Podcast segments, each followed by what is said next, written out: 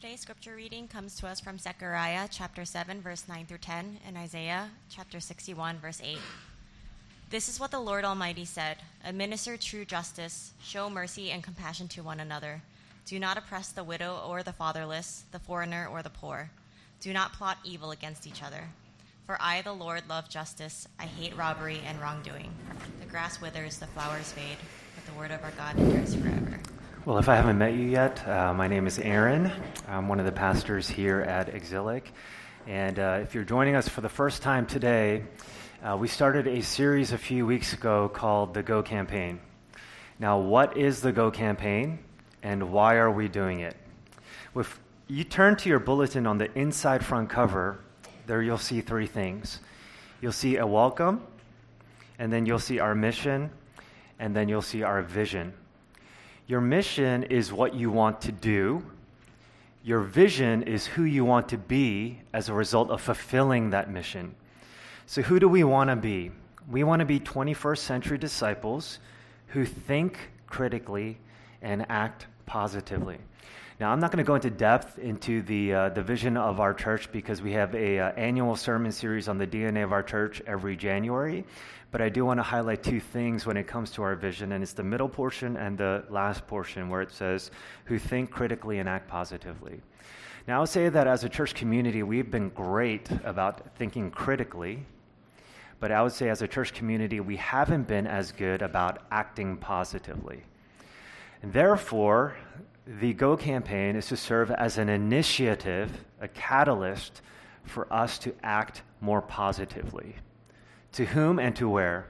We say to three peoples the least, the last, and the lost, and to three places our church, our city, and our world. For the past few weeks, we've been taking a look at who the least are, and we've identified the least of these as those that are vulnerable inside of our church community. And for the next few weeks, we're going to be taking a look at the demographic of the last, who are those that are vulnerable in our city.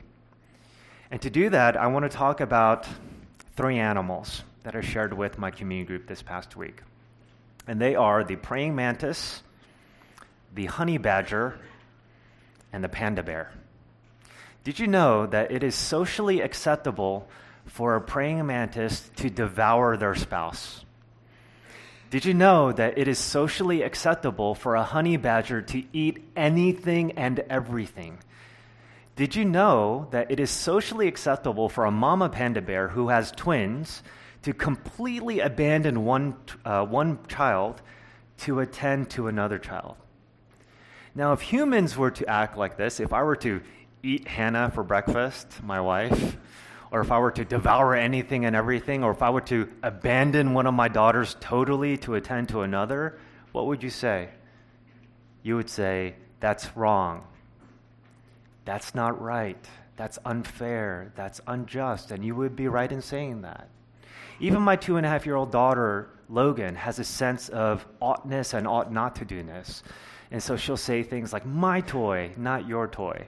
And lately, she's, she's been saying things like, not nice, when someone does something not nice. And she'll even discipline her dolls. And she'll, she'll go out to Moana and say, Moana, not nice. And she'll put her in the corner and she'll say, two minutes And she'll get a two minute timeout, and, and Moana is like looking into the corner wall.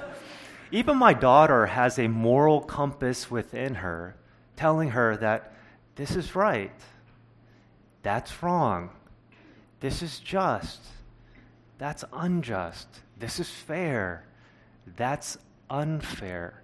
And this is precisely where the conversation of justice begins by identifying what's wrong what's unfair, what's unjust. But the conversation of justice doesn't just begin and end there, it continues by making what's wrong right, by making what's unfair fair, by making what's unjust just. To whom? To the vulnerable, because there are certain demographics, certain peoples in our society that are more easily exploited than others. And so if you take a look at verse 10 in Zechariah, it identifies four uh, demographics in particular.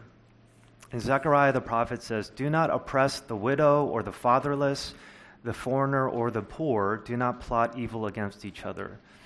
The four demographics that are identified here are commonly known as the quartet of the vulnerable. And here they are the widow, the fatherless, and another way of translating the fatherless would be the orphan, the foreigner or the immigrant, and the poor. Now, how are we to treat this quartet called the, uh, the vulnerable? In verse 9, the preceding verse, it says, This is what the Lord Almighty says Administer true justice, show mercy and compassion to one another. And so, for this morning, I want to take a look at three things. Number one, what is justice? Number two, why should we care about justice? And number three, how should justice be properly administered?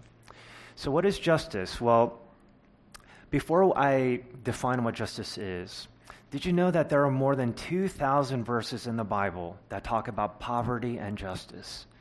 Which means that whatever justice is and however you think it's best administered, clearly, undeniably, God cares about justice, whatever it might mean. And if you take a look at Isaiah 61, which is also in your bulletin, Isaiah the prophet says, For I, the Lord, love justice. I hate robbery and wrongdoing. And here it is again. God says that he loves it, which means that, again, whatever justice is, it means that we can't be indifferent towards it. We can't be apathetic towards it, not if God actually loves what justice is. And so, what is justice?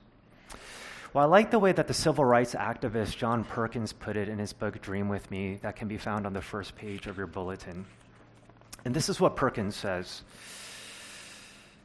Justice is any act of reconciliation that restores any part of God's creation back to its original intent, purpose, or image. When I think about justice that way, it doesn't surprise me at all that God loves it. And what Perkins is saying here is that when you take a look at the scriptures, one day, God is going to take everything that's wrong and make it right. One day, He's going to take everything that's broken in this world and He's going to fix it. He's going to take everything that's imperfect and make it perfect again. And if God is in that kind of business, then we should be in that kind of business as well, restoring all of creation back to its original intent. What else can justice mean? Justice is also very simply giving a person what they deserve. And when you think about justice that way, justice has two wings. If justice is giving someone what they deserve, there are two ways of looking at it. On the one hand, it's giving punishment to offenders. So if someone commits sexual misconduct, if a male commits sexual misconduct towards a female, they should get punishment of some kind. It's giving them what they deserve. On the other hand, justice also is not only giving punishment to offenders, but it's giving care to the vulnerable. Now, when we think about justice from that definition, giving care to the vulnerable, we automatically think, no, no, no, no, no, that's not justice, that's charity. But when you take a look at Scripture, caring for the vulnerable actually fits under the rubric and umbrella of justice. Here's just one passage that demonstrates this. In Matthew chapter 6, it says that when we give gifts to the poor, it's an act of righteousness. Which means then, when we don't give our gifts to the poor and neglect them, it's an act of unrighteousness. It's not right not to care for the poor. And so, caring, giving care to the vulnerable is actually an act of justice from a biblical definition. If you take a look at the first page of your bulletin again, Tim Keller in his book Generous Justice says this There is an inequitable distribution of both goods and opportunities in this world. Therefore, if you have been assigned the goods of this world by God and you don't share them with others, it's not just stinginess, it is injustice. My two daughters have probably a 300% or 400% better chance of being successful in life simply because they're my daughters. Because I have a higher education, because mom has a higher education, she even works in higher education. Therefore, they're going to get a higher education. They're going to have better networks. They're going to get a better job. They're going to make more money. They're going to be more success- successful in life.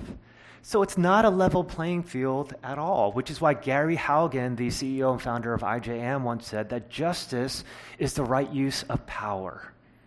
And what is power? Knowledge is power. And when I take a look at this room, I know that we are not only an educated congregation, but we are an overly educated congregation with a lot of knowledge. And so the question is if knowledge, if, if, if justice is the right use of power and knowledge is power, my simple question to you this afternoon is this How are you using the power that you have? Because if justice is the right use of power, injustice then is the wrong use of power. What is the wrong use of power? Using your power exclusively for yourself, or at worst, using your power to take away someone's life, liberty, labor, and freedom. So, this is what justice is. Now, here's the question why should we care for it? Well, I like the way that Tim Keller puts it in his book. And uh, when he goes speaking around the, the country and the world, or whenever I go speaking, sometimes people say, uh, How do you want to be introduced? And so I'll say something like, um, Just say, My name is Aaron. Uh, I'm a husband, a father of two, a pastor at Exilic, something like that. When you take a look at the scriptures and you ask the question to God, God, how would you like to be introduced? When you take a look at Psalm 68, verse 5, he says, I would like to be introduced this way I am a father to the fatherless and a defender of widows. That is who I am. This is how closely God identifies with the vulnerable, but not only identifying with the vulnerable in this way, but he actually takes up their cause as well. What's another reason why we should care about justice? Not simply because of who God is, but also because of who we are. And so if you take a look at the first page of your bulletin again from a very well known man, Martin Luther uh, King Jr., MLK says the whole concept of the image of God is the idea that all men have something within them that God injected. This gives him a uniqueness, it gives him worth, it gives him dignity. And we must never forget this. There are no gradations in the image of God. Every man, from a treble white to a bass black, is significant on God's keyboard precisely because every man is made in the image of God. Now, I want to contrast this with one of the most prolific thinkers in the 20th century, Oliver Wendell Holmes Jr., who was an associate judge of the Supreme Court. And this is what Oliver Wendell Holmes says from a secular worldview, there is no reason for attributing to a man a significance different in kind from that which belongs to a baboon or a grain of sand. The world has produced a rattlesnake as well as me, but I kill it if I get a chance. And the only reason is because it is congruous to the world I want, the world everyone is trying to make according to one's own power.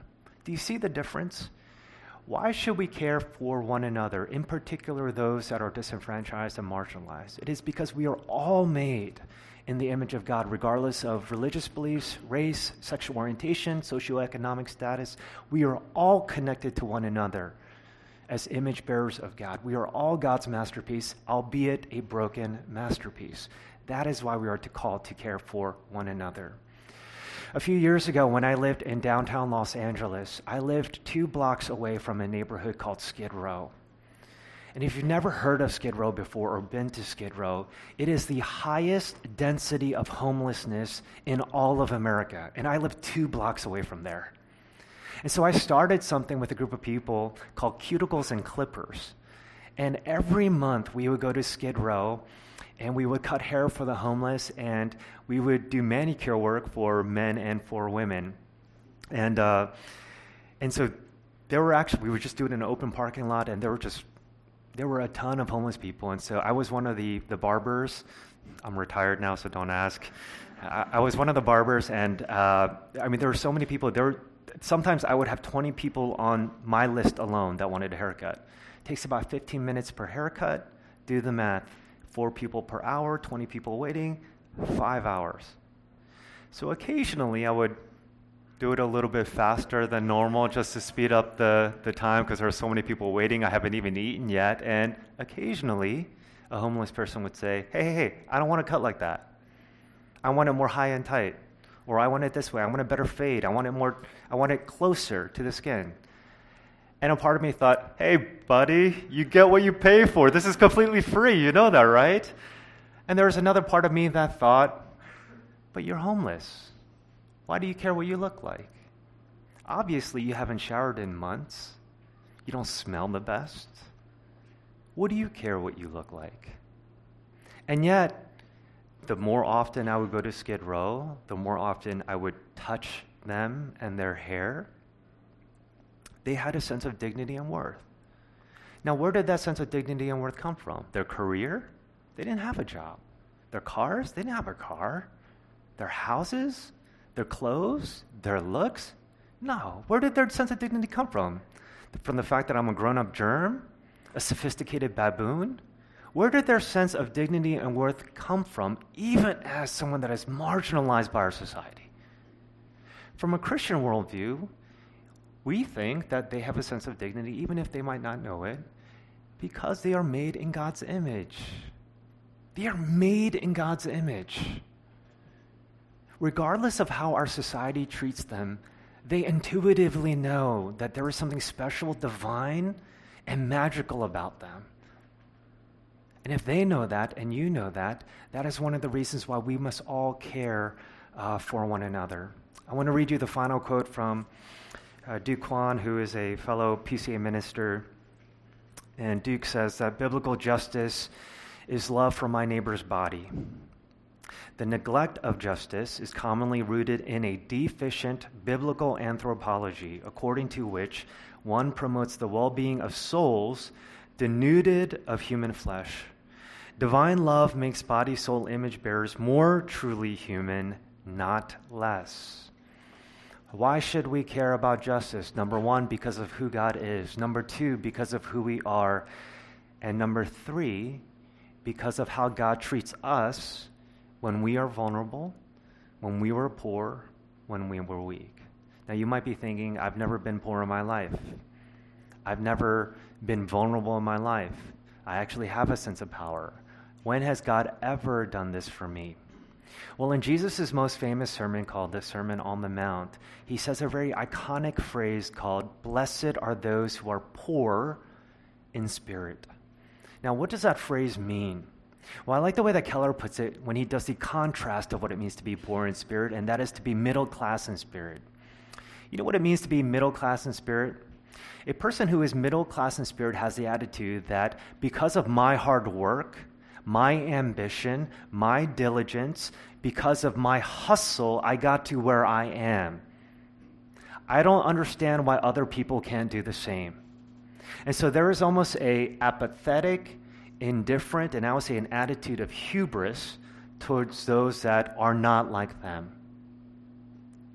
But in Scripture, it says that we are all poor in spirit because the poor understand that everything that everything good that they have in life was not a result of their hard work or their contribution or their hustle or their performance that everything that they have in this life including salvation, is a gift from God.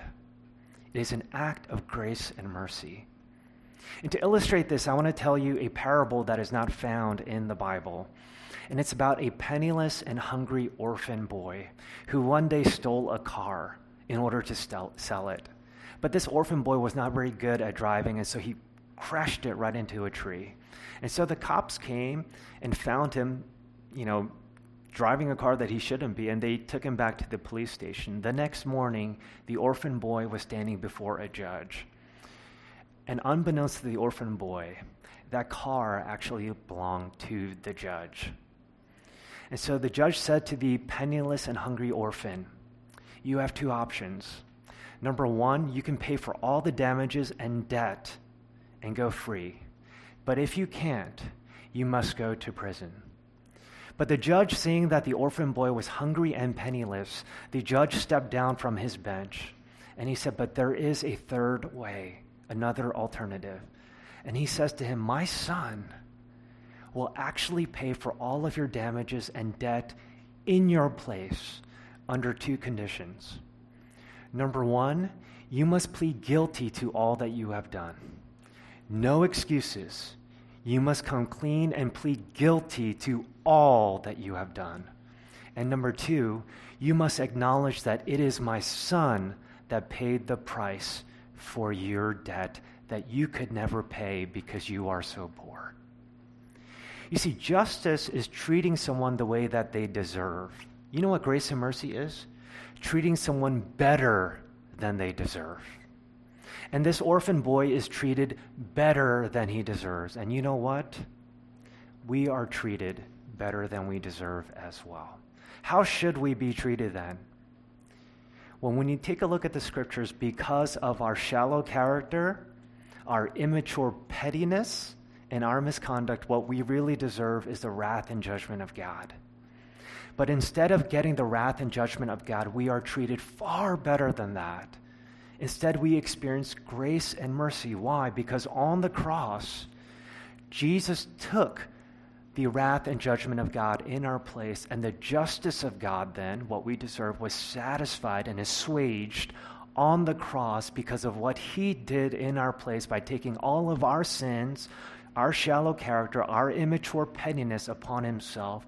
And we are now treated as sons and daughters of God as if we had never sinned like this before. And I'll tell you this if you get that, where it's not just cognitive theology in your head, but deeply resonates and is anchored into your heart, if you understand that you are a recipient of grace and mercy, and grace and mercy flows to you, guess what?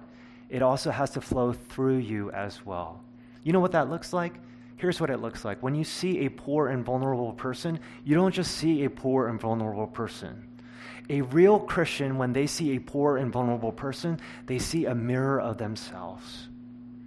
Because I was poor at one point and I could never pay for the debts that I owe. But Jesus paid the debt in my place. When I see a vulnerable person, you know what a vulnerable person is? A vulnerable person is a person that can't save themselves. And when I could never save myself and I needed a Savior, Jesus came and He came and saved me. And therefore, when I see someone now that is poor, vulnerable, and weak, what I'm really looking at is a mirror, which is why I think that they are our greatest teachers. Now, here's the question How then should justice be administered? What I would say is on two levels. On the one hand, it should happen at the individual level. On the other hand, it should happen at an institutional level. So, on the one hand, it should happen on an individual level. There is a sense in which uh, when we gather together on Sundays as a body, we're one body. But after service is over, Monday through Saturday, as we gather, you scatter to all different sectors, squares, and spheres of life. And the place that spent, we spend the dominant amount of our time is where? Our work. And so, here, if that is the case, we have to think creatively and have a new vision for how we can parlay our careers to help the vulnerable. Or, if not our career specifically, our skill sets in a way that can help the vulnerable and the marginalized. And so, it might be if you have a background in medicine of some sort, going on a medical missions trip. It might be I have teacher friends that purposely don't take affluent jobs in an affluent school. They purposely move into a neighborhood where they're going to take a $20,000 hit on their salary to fight systemic racism. It might be that you're a lawyer or graphic designer and you do pro bono work for a nonprofit. It might be that you have a care, you care for the poor and you volunteer at the Bowery Mission. These are all individual ways that we can help uh, fight the tide of injustice. Now, if I were to end the sermon right there and say, off you go, I'm pretty sure that not a thing would happen. And a part of the reason for that is that I've given you a vision, but it's a very shallow vision. And one of the things, because I'm not a, as a pastor, what, what is our job on an institutional level? Our job is to equip the saints. And so, if I were just to give you a, a short oral speech on go and do this and that, you're not going to do it. And so, there has to be something else that we as an institution can do to give you support systems and legs to this. So, I want you to know that as an institution, one of the things that we're carefully thinking about right now is a program on faith and work. Now, this is still very embryonic, and I don't know how it's going to be fleshed out. It could be lawyer cohorts, doctor cohorts, advertising cohorts, where we're all thinking collaboratively together so there is a sense of collegiality and unification. It could be stuff like that. I don't know, but I want you to know that we are actively thinking about this because there's one thing I do know from talking to everyone here outside of our church and with other pastors. I thought that the number one reason why New Yorkers were discontent with their job was because of salary. And it turns out that's not the case at all. The number one reason why all of us are discontent is because we don't find our jobs very meaningful or fulfilling. And if that is the case, we need to do something to help parlay our careers and our, our skill sets in a way where we can find a sense of fulfillment more and more. What else are we doing as an institution? This year we have 12 community groups. Our 12th one started this past week every community group this year is sponsoring a compassion child. And if you don't know what Compassion International is, they not only meet the physical needs of children, but also the spiritual needs of children as well. The 12th one started this week. You know, it'd be really cool if that community group sponsored a kid from Indonesia, especially after all that's taken place.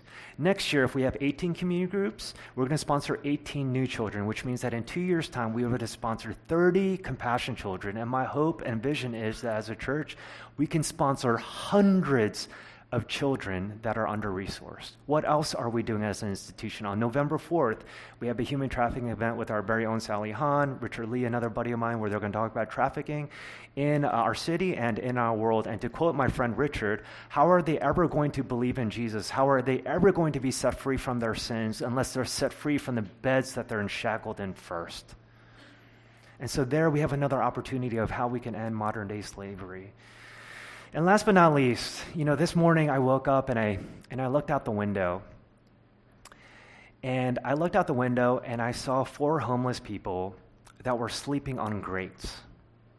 Do you know why they were sleeping on the grates of the sidewalk? Because if you sleep on a grate, it's warmer because they get all the heat from underground, the underground subway. This winter is one of the most harshest seasons for homeless people. And one of the things that we are actively thinking about is how we can meet the physical needs and the spiritual needs of those that are homeless in our city because they are everywhere. And so stay tuned for that as well. Let me close by uh, quoting the words of Jesus himself when he was once asked a question Teacher, Rabbi, what is the greatest commandment? And Jesus responded by saying, It is to love God with all of our heart, soul, and mind. But the second is like it love your neighbor as yourself. And here, the ordering matters. The ordering of the pairing matters. First, he says, love God, and then he says, love people. If you really want to love people the way that they deserve to be loved, we first have to love God. But you know what? How can we love God the way that we ought to? We first have to know that we are loved by God. And unless that melts our heart, the, the love of God, the grace and mercy that we have been shown. Until that happens, we cannot show grace and mercy to others. But the more you experience the grace and mercy of God, it gets easier to liberally dispense it to other people. Let's pray together. Lord, I realize that justice is a hot button word that's in vogue in many ways, and sometimes we sort of use it frivolously, and sometimes we administer it wrongly in the name of good. And at the same time, there are others of us that have a indifferent and apathetic attitude whenever we hear the word justice as well. And it is my prayer that you would give us a sense of balance, understanding that we are justified by grace and through faith, and yet at the same time, justice must go hand in hand in that. And so it is my prayer that you would help us to have compassion on one another, particularly those that are vulnerable and hurting this season. In Jesus' name I pray. Amen.